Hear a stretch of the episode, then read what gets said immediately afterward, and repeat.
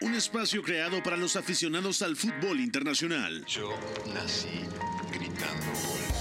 Un proyecto radiofónico informativo, analítico y reflexivo, No tengo nada de original. en el que un grupo de periodistas repasan la actualidad del fútbol en cada rincón del planeta. Todos los bebés se asoman al mundo gritando. Y como todos, quise ser jugador de fútbol. He sido el peor pata de palo que se ha visto en los campitos de mi país. Arranca Catenacho W, la casa del fútbol internacional.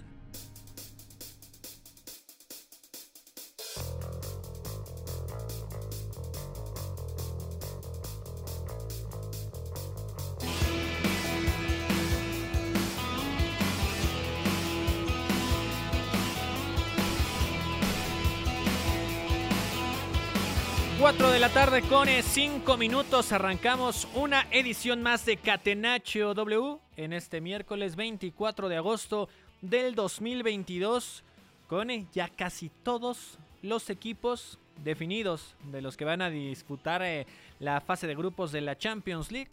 Falta uno y estaremos mencionando cómo va progresando el partido de Dinamo Zagreb contra Bodo Glimt. Por eso voy a saludar hasta el final a uno de los eh, socios, miembros ¿no? del Bodo Glimt que está con nosotros siempre al aire porque debe estar con los nervios de punta. Agradecemos en la producción a Fo, Rodrigo Fernández de la Garza, también a Mario López en los controles de este lado de los micrófonos. Los saluda con el gusto de siempre Gustavo Millares para comentar que el PCB, eh, un tanto sorpresa y sabíamos que estaba pareja en la eliminatoria, queda fuera de la Champions League y Rangers de Escocia es el que toma camino rumbo al sorteo de mañana para ya definir exactamente todos los sectores en la UEFA Champions League.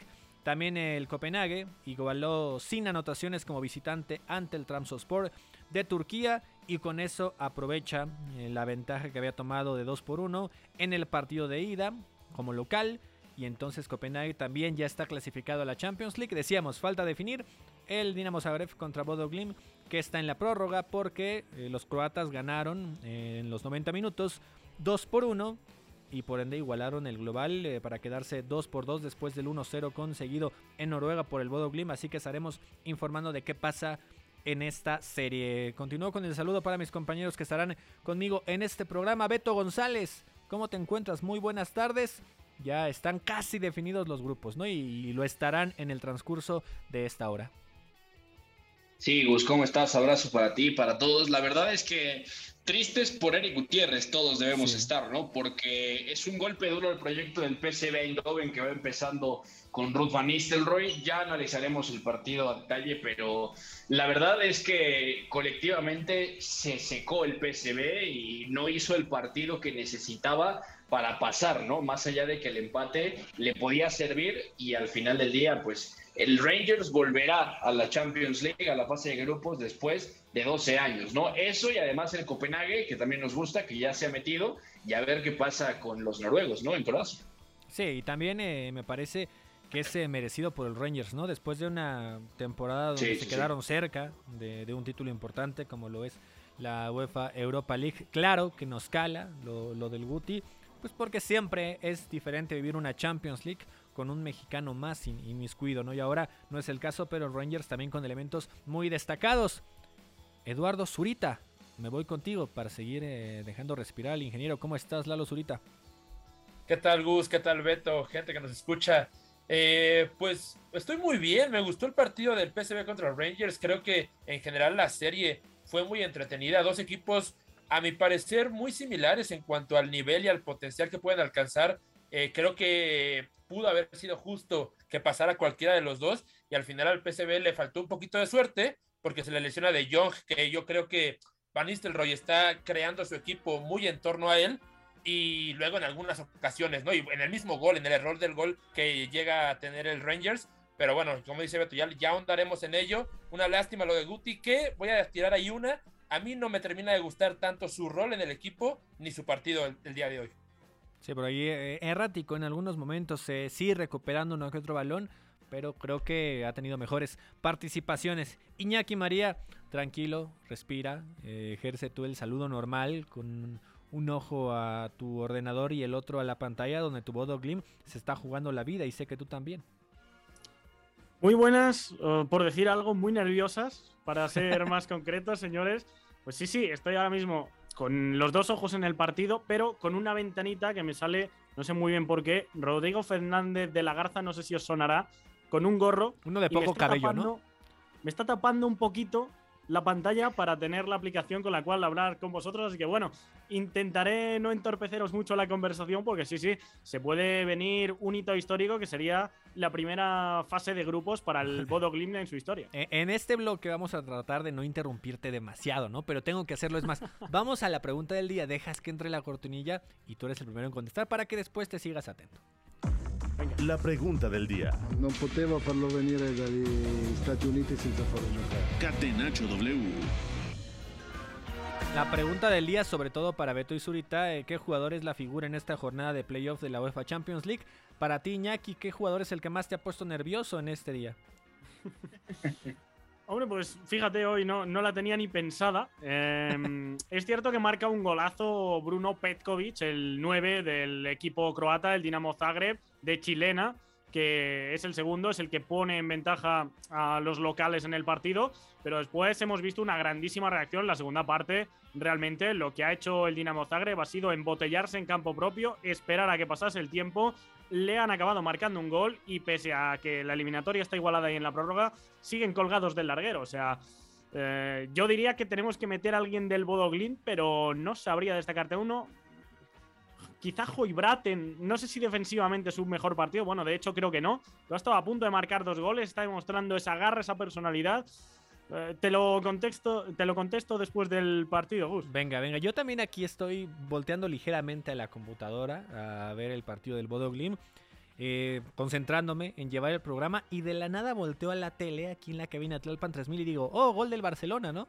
O sea, casualmente. Ah, que está jugando el Barcelona. o sea, casualmente está jugando contra el City, ¿no? O sea, un, partido más que a veces se nos olvida que está.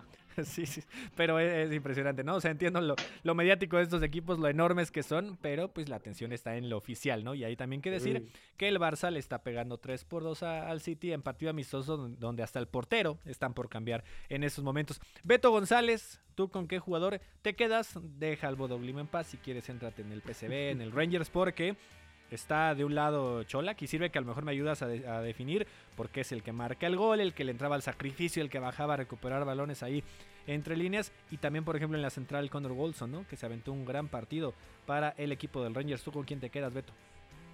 Sí, pues de hecho me leíste la mente, me quitaste el nombre de la boca. Es Antonio Chola para mí la figura del día.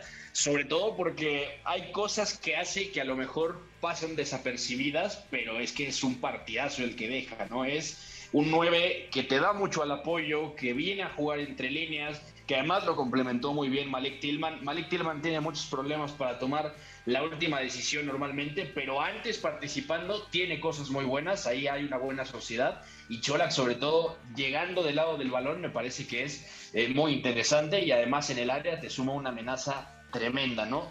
Para justificar la respuesta les voy a dar un dato que me parece impresionante termina ganando, o bueno, termina disputando 14 duelos, solo gana 5, pero no es tanto los que haya ganado, sino más bien la amenaza que tiene y cómo puso nerviosos tanto Obispo como Ramalo, que me parece que ya también entrando en el tema de Ramalo nos vamos a dar cuenta que Cholac tiene mucho que ver en que los haya puesto nerviosos al grado de conceder. Sí, ¿no? y Ramalo, digo, lo platicaremos ahorita ya que entremos con ese juego, pues termina exhibido, ¿no? Por, por los errores, por el cambio, son cosas del fútbol y a superarlo. Puede ser eh, a lo mejor difícil para cualquier futbolista, no es ningún jovencito, pero claro que pesa, ¿no? Eh, Zurita, ¿tú con quién te quedas de estos pues 2.5 partidos, verdad, que, han terminado? Pues también me voy a ir con el Rangers y de hecho ya lo mencionó ahí Beto. Eh, mi nombre es Malik Tillman. Es cierto que es todavía mucho más promesa que realidad este jugador norteamericano que ya debutó con la, con la selección de Estados Unidos y que el partido pasado es que intenta hacer muchas cosas, pero no siempre le salen. Y el partido pasado, de hecho, se cansó, eh, desapareció el partido.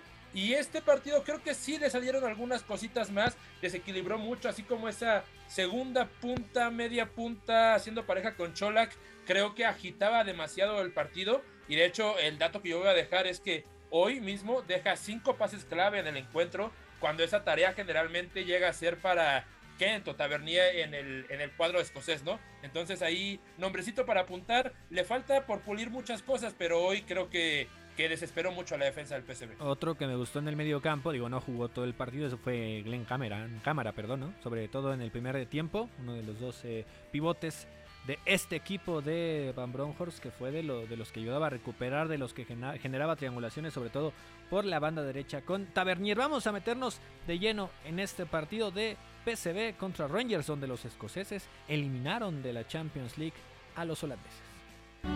UEFA Champions League. La casa del fútbol internacional. Catenacho W.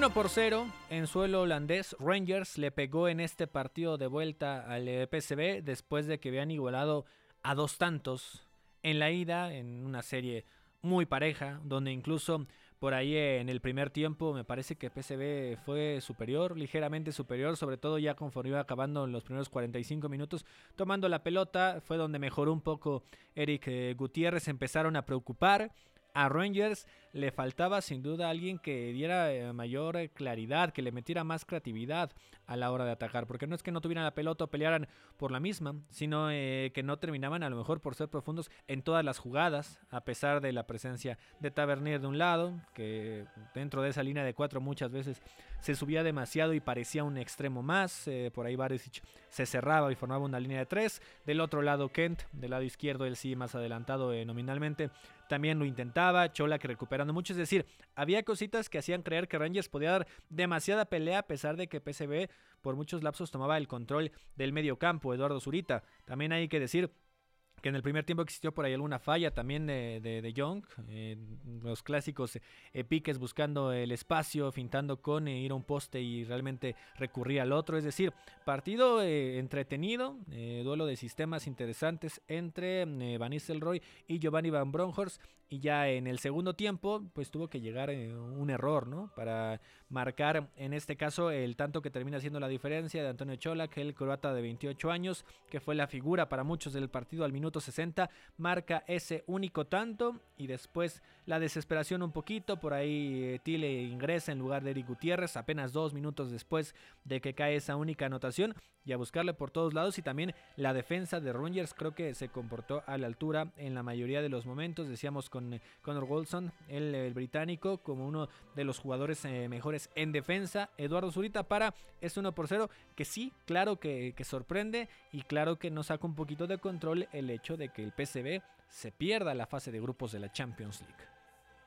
Sí, un partido que, como ya dije, creo que entretenido en general toda la serie, aunque creo que en este, a comparación del de ida, hubo varios elementos que no estuvieron al 100% y por tanto le restó un poquito más de espectacularidad o rigidez al tema táctico, ¿no? Me refiero al mismo Tavernier, que como bien dices, es más un carrilero, un extremo muchas veces. Creo que hoy no estuvo tan, tan fino en el ataque. En el caso del PCB la semana pasada me ha gustado mucho Berman y el día de hoy creo que nunca encontró su sitio ni el momento adecuado para intervenir. Contrario a lo que a la semana pasada no me había gustado mucho Saibari, este extremo derecho, que creo que había estado muy errático, de hecho, y ahora el día de hoy creo que cargó muy bien con varias jugadas del equipo. En el segundo tiempo le pesa un poco el encuentro porque eh, interviene más en carril central como delantero centro después de que De Jong salió por su lesión, pero creo que lo hace muy bien. Pero en general e, esto, ¿no? Creo que varios jugadores no estuvieron al 100%, aparecieron otros como las figuras que ya mencionamos. Y yo diría que en el primer tiempo el PCB empezó mucho mejor. Hay 15 minutos en los que eh, se nota la localía, se nota el plan. De hecho, creo que su bloque es mucho más alto que el que presentaron la semana pasada, el bloque para presionar y eh, por ahí quizá pudo haber caído un gol. Luego el Ranger se suma al equipo, lo de Chola, que ya mencionamos que mediante su sacrificio y muchos movimientos sin balón le estaba dando mucho juego al Rangers. Y luego creo que hay unos 15 minutos finales del primer tiempo en donde fue muy parejo todo y bueno, al final no termina por caer el gol. Para el segundo tiempo, y la dejo servidita para Beto, creo que la elección de Young cambia completamente el partido. El Rangers se suma. De hecho, ahí eh, encuentra el gol, es cierto, desde un error, pero creo que también tuvieron dos o tres eh, jugadas que en general fueron 10 minutos que fue lo mejor de su partido.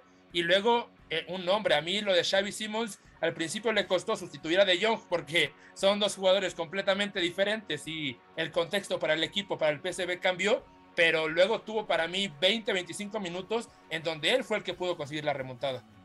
Sí, Beto.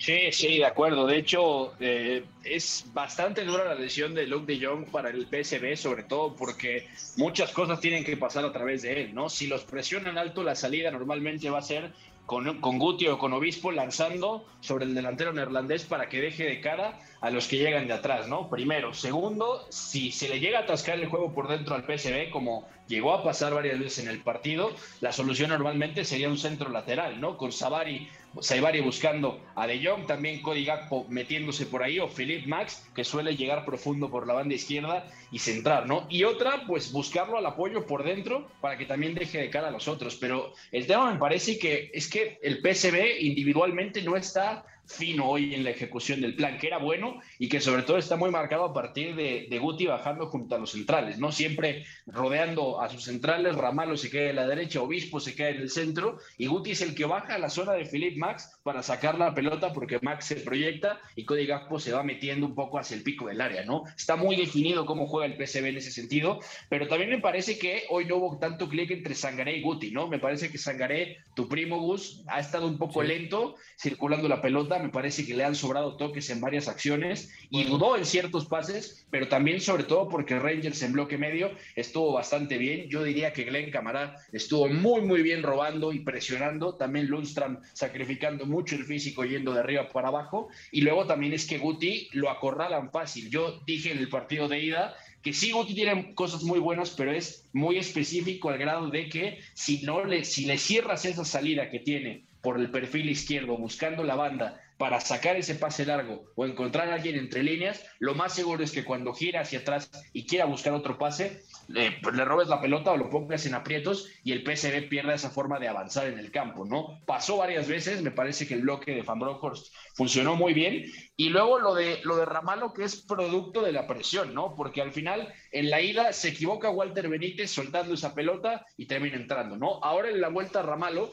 que me parece que es un tema del, del central portugués, es Benítez le entrega la pelota, pero Ramalo nunca voltea a ver quién lo está apretando, ¿no? Ahí me parece que es todo mérito de la presión del Rangers porque van muy arriba. De hecho, me parece que se parece esa presión a la que hicieron en la ida en Glasgow y luego Ramalo pues no tiene otra, intenta regresar el pase, pero el control había sido malísimo, ¿no? Ahí me parece que el PSV sufre otro golpe durísimo y es preocupante que para los minutos finales, en esos 15 donde el PSV vuelve a intentarlo, el que haya marcado la diferencia fuera Xavi Simons, ¿no? Se le pide algo como eso en su juego, o sea, que reciba, que encare, que conduzca, pero que sea él, este chico, el que marque diferencia en el PSV, habla mal, ¿no? Joey Berman no tuvo su día, Cody Gakpo no tuvo su día, Saibari tampoco estuvo fino y Van Ginkel también entró fatal.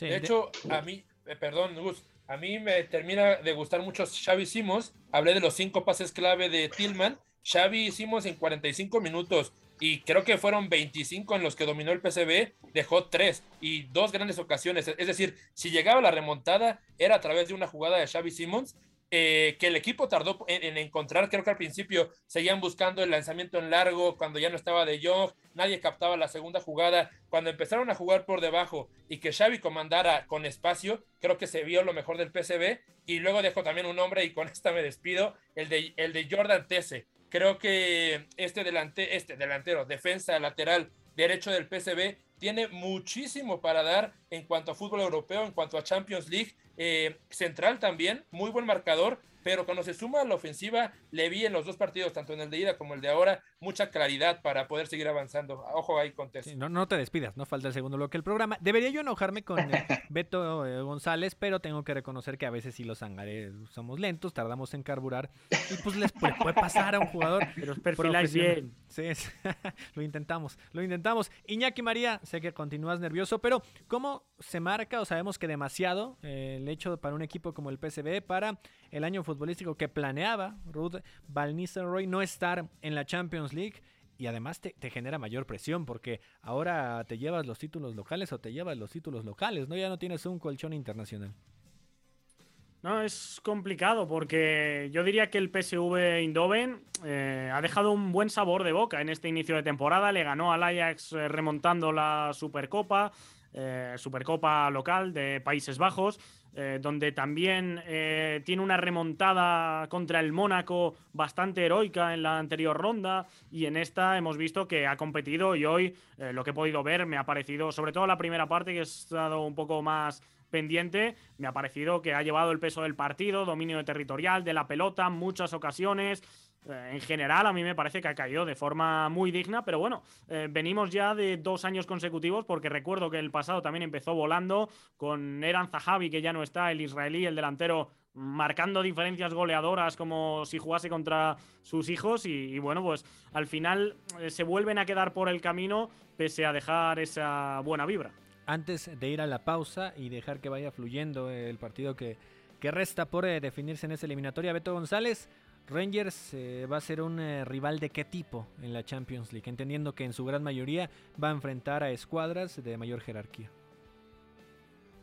Va a ser un rival incómodo, definitivamente. No es un equipo que tenga grandes recursos, eso es algo que hay que reconocer pero la pizarra de Van Bronckhorst puede ser algo interesante y sobre todo yo diría que los dos escoceses van a mostrar ciertas cosas interesantes a partir de sus entrenadores y cómo han potenciado sus piezas, ¿no? Van Bronckhorst con poco menos de un año de trabajo, Ange Postecoglou en el Celtic ya con una temporada y este arranque de esta eh, con el trabajo en el Celtic. O sea, me parece que va a ser un rival que no vas a querer enfrentar de local sobre todo, por lo que puede representar Ibrox y porque el equipo se hace muy fuerte ahí, ¿no? Luego visitando otros estadios, dependiendo de lo que le toque en el sorteo mañana, hablaremos, ¿no? Yo no esperaría ver, eso sí, a ninguno de los escoceses en, ronda de octavos. Sería algo bastante difícil y tendría que caer algún grande para que eso pase. Pero veremos, veremos. Yo pienso que al menos Rangers nos va a divertir y seguramente con esta con este empuje económico que te da clasificar a la Champions, pues a lo mejor el club decide ir por otro fichaje más, ¿no? Por un refuerzo, para al menos intentar que la plantilla tenga algún otro diferencial, ¿no? Yo lo dejaría ahí realmente. Desde que está este formato Champions, la única vez que ha pasado la fase de grupos, el Rangers, fue 2005-2006, donde acabó cayendo en octavos contra el Villarreal. Vamos a ir a una pausa en esta edición de Catenacho W. El partido entre, entre Zagreb y Bodo continúa empatado en el marcador eh, global ya en el segundo tiempo extra y Barcelona está venciendo ya en las instancias finales en amistoso al City 3 por 2. Pausa y regresamos. Triunfo debe ser también la consecuencia de una superioridad moral, no solamente futbolística. Si en el triunfo no están implícitos los recursos, si los recursos nos dan igual, estaríamos dándole a la sociedad un mensaje terrible. Somos la resistencia. Catenacho W, la casa del fútbol internacional.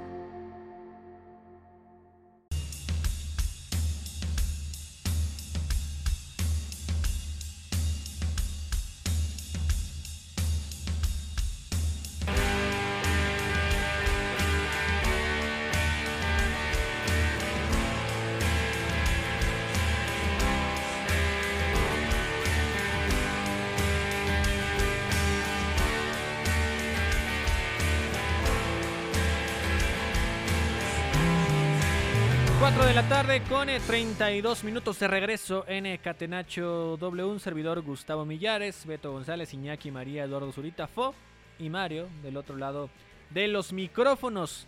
Está sucediendo una catástrofe para. Deberíamos no contarla. Vamos a tratar de Uf. omitirlo. Vamos a decir brevemente que el danés Albert Brunbach acaba de marcar gol para el Dinamo Zagreb cuando faltan Golazo, además. por ahí de 3 minutos para que termine el tiempo extra ante Bodo Glim.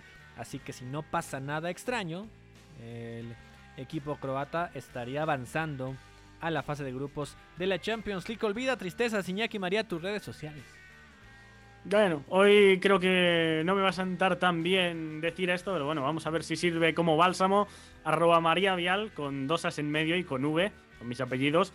Y por ahí, bueno, pues eh, estamos tratando de soltar algún dato de los equipos clasificados a Champions. hoy. Así como cuando Beto González sufre con el United y se desahoga en Twitter, ahora puede ir al, Ujú. a la cuenta. Iñaki al menos el Bodo gana más a menudo.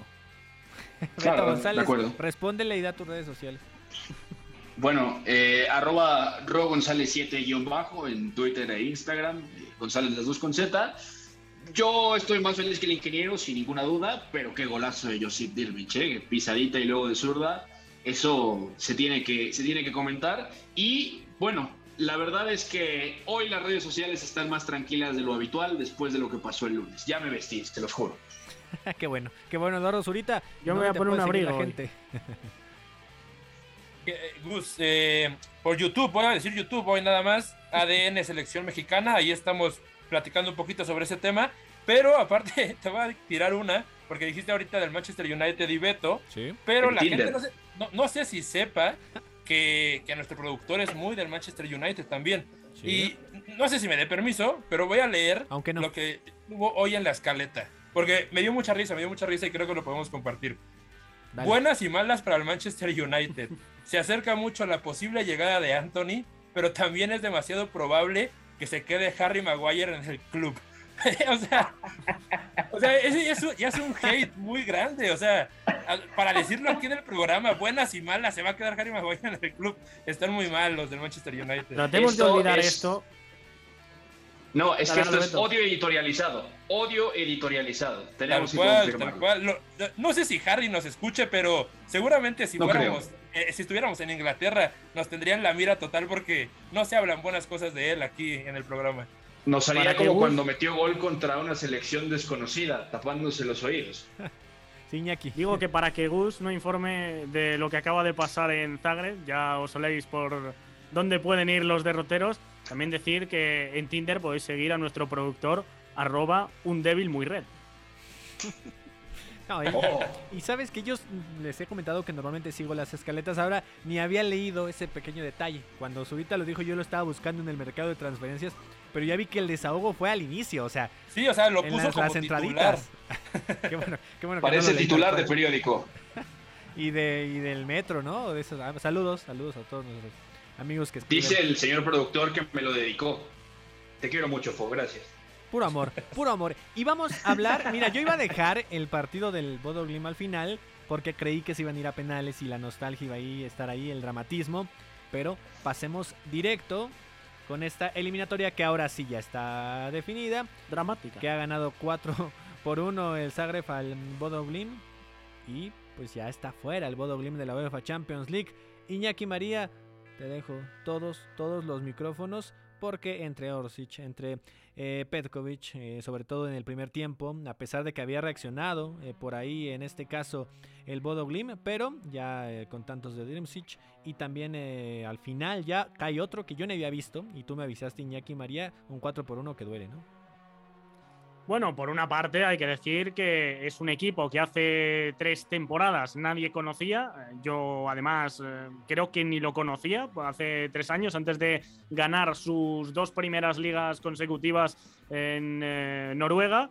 Y ahora de repente, pues nos hemos encontrado con que ha estado eh, jugando una prórroga para meterse en fase de grupos y que va a jugar una fase de grupos de Europa League después Sí. de la pasada ser revelación en Conference. O sea, que nadie empañe lo que eh, es esto un meritazo para el Bodo Glimt, que sabrá un poquito mal, pero que bueno, a su manera yo creo que con un equipo bastante más limitado, un equipo muy vendedor, competían contra un Dinamo Zagreb que ya hemos dicho es el rey de las previas, el que más eh, fases ha jugado, el que más ha ganado y una vez más se demuestra que con ese Petkovic, con eh, Orsic, con Ivanusec, con Sútalo atrás, Ademi, por supuesto, en medio campo, el normacedonio, venía con jugadores ya de mayor jerarquía y que venían muy curtidos en este tipo de instancias. Y lo dicho, la primera parte sí que creo que ha sabido mejor jugar mejor sus cartas el equipo croata, pero a partir de la segunda, sin nada que perder, se han quitado las cadenas y han tenido realmente un equipo que podemos decir que era favorito contra las cuerdas y eh, eh, dejando pasar el tiempo porque no sabía cómo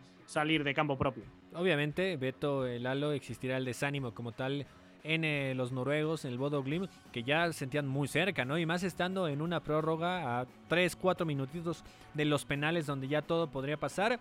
Se fue difuminando como tal el, sueño con Dermich, el anotador al 117 y luego Bojack al 120. Pero dentro de todo se llegó a lo mejor más lejos de lo que pudiera esperar la mayoría y también Zagreb va merecidamente a la Champions.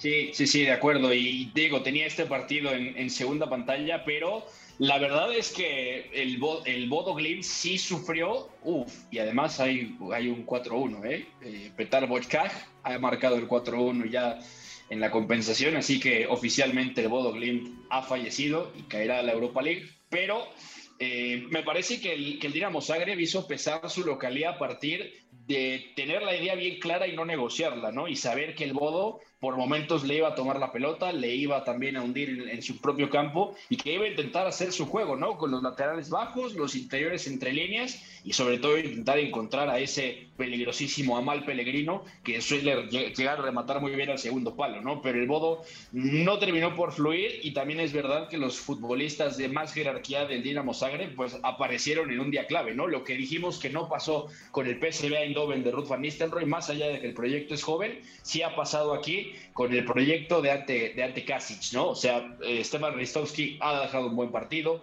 eh, Bosco Sútalo también, eh, Misla Borsic marca uno de los goles también, Bruno Petkovic, el 9, también aparece muy bien, y además Luka Ivanusec y Arjan Ademi, pues han dejado otro buen partido, y por si fuera poco, los cambios han funcionado muy pero muy bien, ¿no? Diermich marcando el tercero, y además Petar Boiskaj justamente haciéndose empezar al final con otro gol. O sea, no hay mucho más que se le pueda pedir al Dinamo Zagreb, hace la eliminatoria que se le pedía y la, la, rotura del corazón, pues evidentemente es para el Bodo porque llegó hasta aquí después de maravillar a muchas personas, de sumar al ingeniero Iñaki, que estoy seguro que no podemos decir a qué club le va en España, pero podemos afirmar que le va al Bodo Glim, ¿no? Por eso su tristeza, pero es que la verdad es un equipo muy valiente, con una propuesta bien definida, que no le ha alcanzado desafortunadamente. Palabras y, mira, os tiro un dato, de hecho. Un dato rápido, Gus. El Bodo Glim, en el último año, creo que este no le conté por aquí la semana pasada, pero igual sí, por si acaso. 13 eh, partidos eh, consecutivos, 13 de 13 en el último año, ganando en casa en competiciones europeas desde fases previas y no había encajado un solo gol en esta fase previa. O sea, eh, realmente es muy meritorio también lo que ha conseguido, sobre todo en casa, eh, desde que lo empezamos a ver jugando hace un año previas Champions. Sí, que a lo mejor Eduardo Zurita faltó un poquito de pegada, sobre todo en el primer tiempo, en el segundo mejora también ante la necesidad, pero en el primer lapso ningún disparo a puerta, ¿no? Como tal, y en la prórroga también le costó llegar a la portería rival, palabras de consuelo para el ingeniero Lalo. Sí, y sobre todo porque vi en los resúmenes dos muy claras, no sé si en el primer tiempo, me parece que sí, que justo no van a, portería, no se van a encontrar en esa estadística, pero que estaban solos en el área y no supieron capitalizar, ¿no? Creo que ahí se les termina yendo la oportunidad y bueno, ya, ya, ya habrá más competiciones europeas para el Bodo, seguro seguirá haciendo buen papel en algunas otras. Ahora, pasemos con el otro partido, porque ya están listos, ahora sí.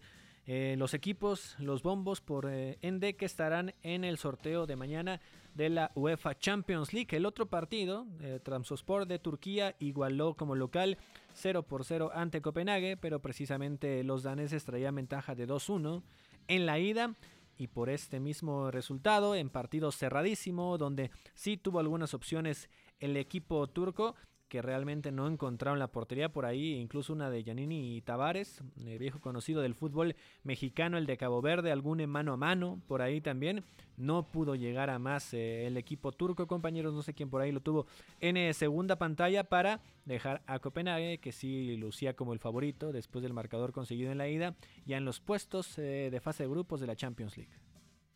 Bueno, yo tenía el resumen, pero fíjate que hay una cosa que me llama mucho la atención y a ver qué, nos cuentas ahorita, porque justo esto nos va a interesar, creo, es el hecho de que en la ida en, Copenhague, el Copenhague justo dividió el partido, fue un partido mucho más dividido y en general sufrió menos de lo que sufrió hoy en Trevisonda, ¿no? En la casa del campeón turco. A mí me parece que es bastante raro, sobre todo que el partido haya acabado 0-0 con un Trabzonspor que sí asumió la iniciativa y con un Copenhague que con los mismos nombres básicamente fue mucho más reactivo y no encontró tantas vías hasta cierto punto para atacar, ¿no? Yo diría que por ahí destacaron Rasmus Falk Jensen y luego también Víctor Claesson que ahora jugó por la banda, por la banda derecha. Y ojo, porque Mohamed Darami, este delantero, ya había estado antes en el Copenhague, que justamente surge ahí, vuelve después de haber ido al Ajax hace, hace un par de temporadas. Todavía le tocó a Eric Ten Hag dirigirlo, ¿no? Entonces es bastante, bastante raro. Y además el Trabzonspor, pues con equipo titular, ¿no? Hablamos de que estaba Mark Bartra, Jens Trigger Larsen, el danés, que es seleccionado, eh, Stefano, Densville, estaba también en Bardi de titular, Andreas Cornelius y Giannini como, como volante izquierdo, ¿no? O sea, es bastante raro que este 0-0 se haya dado, pero el Copenhague vuelva a la Champions. Sí, Lalo.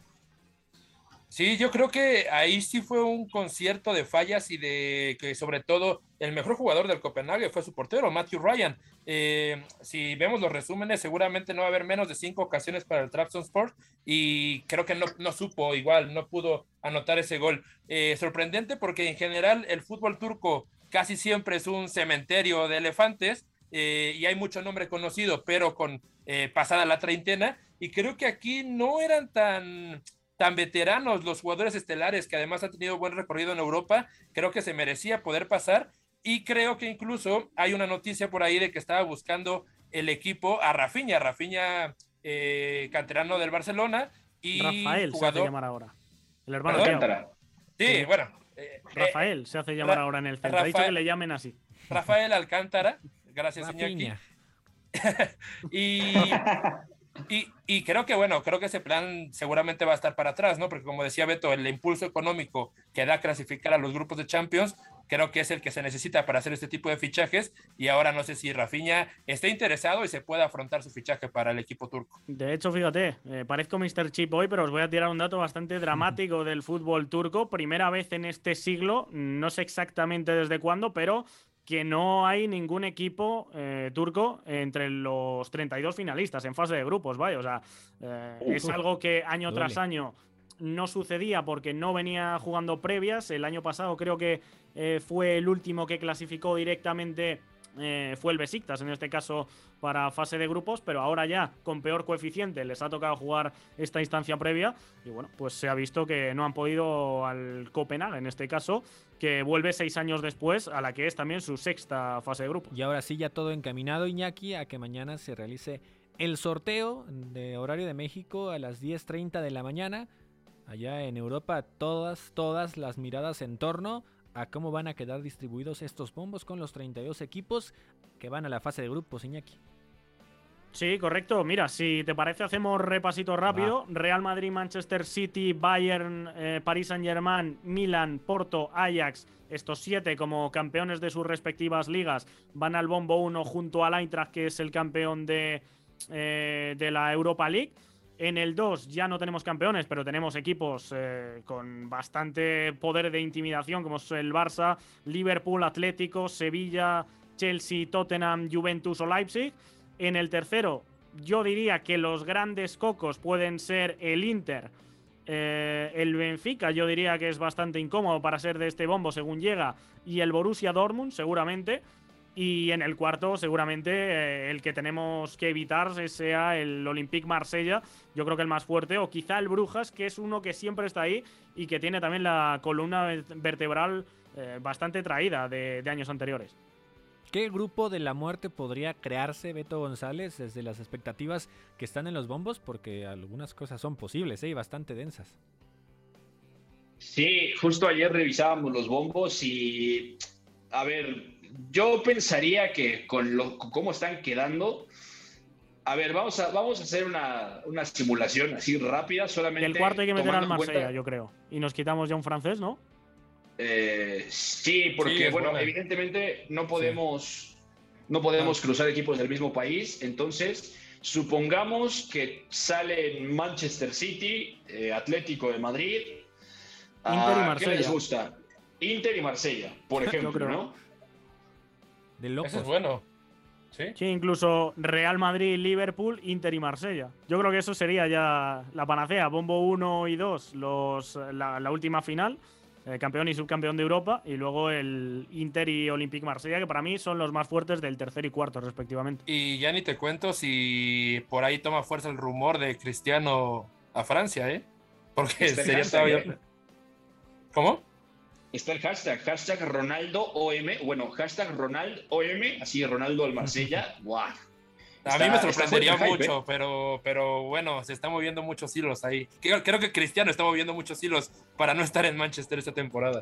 Por cierto, el Shakhtar sí que está en fase de grupos, porque para quien no lo sepa, la liga ucraniana no se terminó de disputar por el conflicto el año pasado, pero como tenía un cupo para jugar eh, directamente, lo que ha sucedido es que eh, le han dado el billete directo porque era líder en el momento en el cual se para. El segundo, que es el Dinamo Kiev, ha caído, cayó ayer contra el Benfica en previas, así que bueno, vamos a ver eh, hasta qué punto compite, pero eh, sin duda que va a ser, mm, salvo por las circunstancias, que creo que no gustará a nadie jugar contra un equipo roto y en circunstancias de tener que ir a Polonia con cierta tensión, es un equipo que ahora mismo no tiene plantilla Champions ni por asomo. Sí, ahí está. No Bombo 1 y Bombo 2 con equipos eh, muy eh, poderosos. El 3 con la mayoría que pueden ser incómodos. Y el 4 con un Marsella que puede ser de los más eh, realmente que no quisieran enfrentar los demás de los otros. Vamos, vamos a dedicar los últimos minutos de este Catenacho W al mercado de transferencias. Mercado de transferencias. Catenacho W. Llegó el momento especial de nuestro productor, lo tengo que leer. Buenas y malas para el Manchester United, se acerca mucho la posible llegada de Anthony, pero también es demasiado probable que se quede Harry Maguire en el club Peto. sí, de acuerdo. Eh, Maguire, vaya locura, ¿eh? No, mira, mira, lo tiene bien ganado hasta cierto punto, luego hay comentarios abusivos, pero este no es abusivo, esta es una realidad. Dicho eso, respaldando al señor productor, lo de Anthony es una locura, ¿eh? La Premier League está elevando la, el listón muy, muy arriba y hoy es un día de locos porque el Newcastle ficha a Alexander Isaac por 70 millones, eh, es un fichaje de locos que no se explica sin el dinero saudí. Y luego el Manchester United ofreciendo 94 millones por Anthony, el Ajax no lo quiere dejar ir y Anthony sigue presionando por salir, ¿no? El tema es que eh, ahora que se están ofreciendo estos millones por Anthony, parece que la opción de Cody Gakpo se agotó y sobre todo eh, no, no, el United estaba esperando ver qué pasaba con la llave de eliminación con el PSV y el Rangers hoy, ¿no? Ya con el PSV fuera, podía ser que se abaratara el costo, pero no lo van a intentar. Parece que lo han dejado de lado, parece que van a ir por Anthony y parece que están eh, decidiendo si van por Jan Sommer, el arquero de Gladbach, o bien eh, por, por eh, Kevin Trapp, ¿no? que es un arquero que según están diciendo en Inglaterra le, gusta mucho a Eric Ten Hag y podría ponerle Ayer sonaba competencia Sommer y hoy ya otro. Beto, pero... Sommer... Sommer ¿Qué es un cedido al Nottingham Forest a todo esto? Yo no entiendo nada, o sea, Yo aparte, tampoco. Cody Gakpo, perdón, es extremo izquierdo, eh, Anthony derecho. seguramente puedan jugar o probarse en el otro extremo, pero, pero son dos jugadores de dos bandas completamente distintas. Y, no, y además eh, tiene como 40 extremos o jugadores de banda al Manchester United, ¿no? Y Rashford acaba de el partido de su vida contra el Liverpool, además. Sí, y, de nueve, los planes, no, yo no sé. No, de acuerdo. De acuerdo, de acuerdo. A ver, es que es un desorden. O sea, Rashford juega los 45 minutos de su vida contra el Liverpool de 9, luego marca gol de extremo, pero está él, está Elanga, está Sancho, eh, Marcial puede llegar a jugar ahí, Cristiano puede llegar a jugar ahí, y también en la banca está Alejandro Garnacho, el argentino, que es una apuesta de Eric Ten Hag que lo ha dejado en el primer equipo. O sea, básicamente hablamos de siete jugadores para tres demarcaciones y es bastante difícil de entender por qué seguir con eso cuando la necesidad sigue siendo quizá otro mediocampista, más allá de que haya llegado Casemiro, otro central y un arquero que le ponga presión a David De Gea. Yo entiendo eso, sonaba Jan Sommer, que evidentemente Jan Sommer tiene un grandísimo juego de pies en Alemania lo, lo ha mostrado perfectamente, luego tiene por ahí sus asteriscos, pequeños asegúnes, pero bueno, al final del día me parece que era coherente. Y ahora suena Kevin Trapp, que a mí si me preguntan no me parece nada sólido. Y yo tengo la impresión de que Trapp jamás, jamás, jamás se curó de lo que le pasó esa noche con el Paris Saint-Germain en el Camp Nou, que eso también no lo puede aceptar el United con un arquero como De Gea que de vez en cuando se desconecta y concede goles desde Rusia 2018. Y vamos fíjate, me quedaría antes con Trapp que con Sommer, aunque es cierto lo que dice Beto de que más allá de aquello contra el Paris Saint Germain sí que ha habido días grandes donde Trapp le ha temblado un poquito el pulso. De acuerdo, vamos a relacionar más eh, temas con la Premier League. Nicolás Pepe dejará al Arsenal por un año para integrar al Niza. Llega a préstamo por un año sin opción a compra, además de Leali ha volado a Estambul para concretar su llegada al Besiktas desde el Everton. Vaya, vaya cambios radicales que puede tener la carrera de un futbolista, aunque sea a préstamo, sí con la opción a compra, pero desconcentra, ¿no? Lo del volante británico, mientras que Chelsea, Bayer Leverkusen, Lalo están en conversaciones por el préstamo de Calum Hudson-Odoi.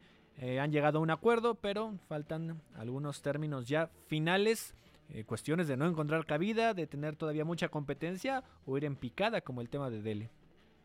Bueno, primero hay un apunte que yo creo que está poniéndose muy de moda y no sé si estoy en contra de eso, de varios fichajes estelares de años pasados regresando a su club de origen, ¿no? Como a su, a su lugar seguro, a donde ya conocen y incluso restando quizá, quizá un pasito de nivel, pero que ya saben que ahí pueden volver a explotar. Lo de Nicolás Pepe, eh, lo de mismo Hakim Ziyech, que no sé si lo mencionaste, pero está hablándose para ser el sustituto de Anthony en el Ajax, lo de Timo Werner, eh, creo que esto, esto le viene bien a esos jugadores y que yo apruebo esos fichajes, ¿no? Luego está lo de Dele Ali, que, eh, bueno, siempre supimos que era un jugador muy específico, pero que por momentos apantalló a muchos con sus cifras, pero bueno, nunca creo que de verdad dio el estirón para poderse considerar en otro rango y bueno, ya a, Turquía muy, muy joven, la verdad. Mira, por actualidad hoy precisamente Kevin Strutman ha vuelto al Genoa procedente del Olympique Marsella en otro de estos retornos que mencionaba Zurita. Estamos ya llegando al final de esta edición de Catenacho W. Beto González, muchísimas gracias. Mañana a platicar todo lo del sorteo de la fase de grupos de Champions. Sí, de acuerdo. Nos escuchamos mañana con el tema del sorteo de la Champions. Y ojo, porque más allá de que en ese bombo uno los más débiles a priori puedan ser el Porto y el Eintracht, se va a poner buena la fase de grupos de la Champions jugándose a contrarreloj. Iñaki María, eh, vendrán tiempos mejores y que sea leve la noche después del bodo. Un abrazo chicos, vamos a ser positivos, vamos a ver el vaso medio lleno y me voy a quedar eh, despidiéndome con un saludo a los que nos escuchen desde Escocia, que se beban hoy una destilería buena de la tierra, porque el Rangers, para quien no lo sepa, eh, descendió a cuarta división en 2012, tuvo que refundarse por bancarrota, llenó los estadios, eh, un estadio bastante grande, Ibrox Park, en esa cuarta división, ascendió cuatro divisiones en cuatro años y bueno, pues finalmente se acaba metiendo 12 eh, años después en una fase de grupos, así que yo creo que eh, muy meritorio también lo que ha sucedido. Y si se ponen a beber, eh, Zurita, que nos inviten, ¿no? Muchas gracias. Sí, claro, yo ya me voy, de hecho. ahí apunte, ojito con el mercado de nueves, que se va a empezar a mover si se concreta lo de Isaac, porque ahí la Real Sociedad tiene mucho dinero para empezar a buscar un delantero. Gracias a Fo en la producción, a Mario López en los controles, a nombre de Pepe del Bosque, titular de este espacio, se despide de ustedes Gustavo Millares. Hasta la próxima, pásela bien. Hay una relación entre la práctica del cuerpo que se expresa en las manos y el cerebro, pero el fútbol ha suprimido esto. De modo que se trata fascinantemente de un ejercicio que nos devuelve en el tiempo a lo que fuimos en el origen, pero también una vez que nos aficionamos a este juego, nos regresa a la infancia, al niño que fuimos. Gracias por sintonizar Catenacho W. Entonces el fútbol es en ese sentido una maquinaria para regresar en el tiempo en un doble sentido. Por W Deportes, la frecuencia del fútbol internacional.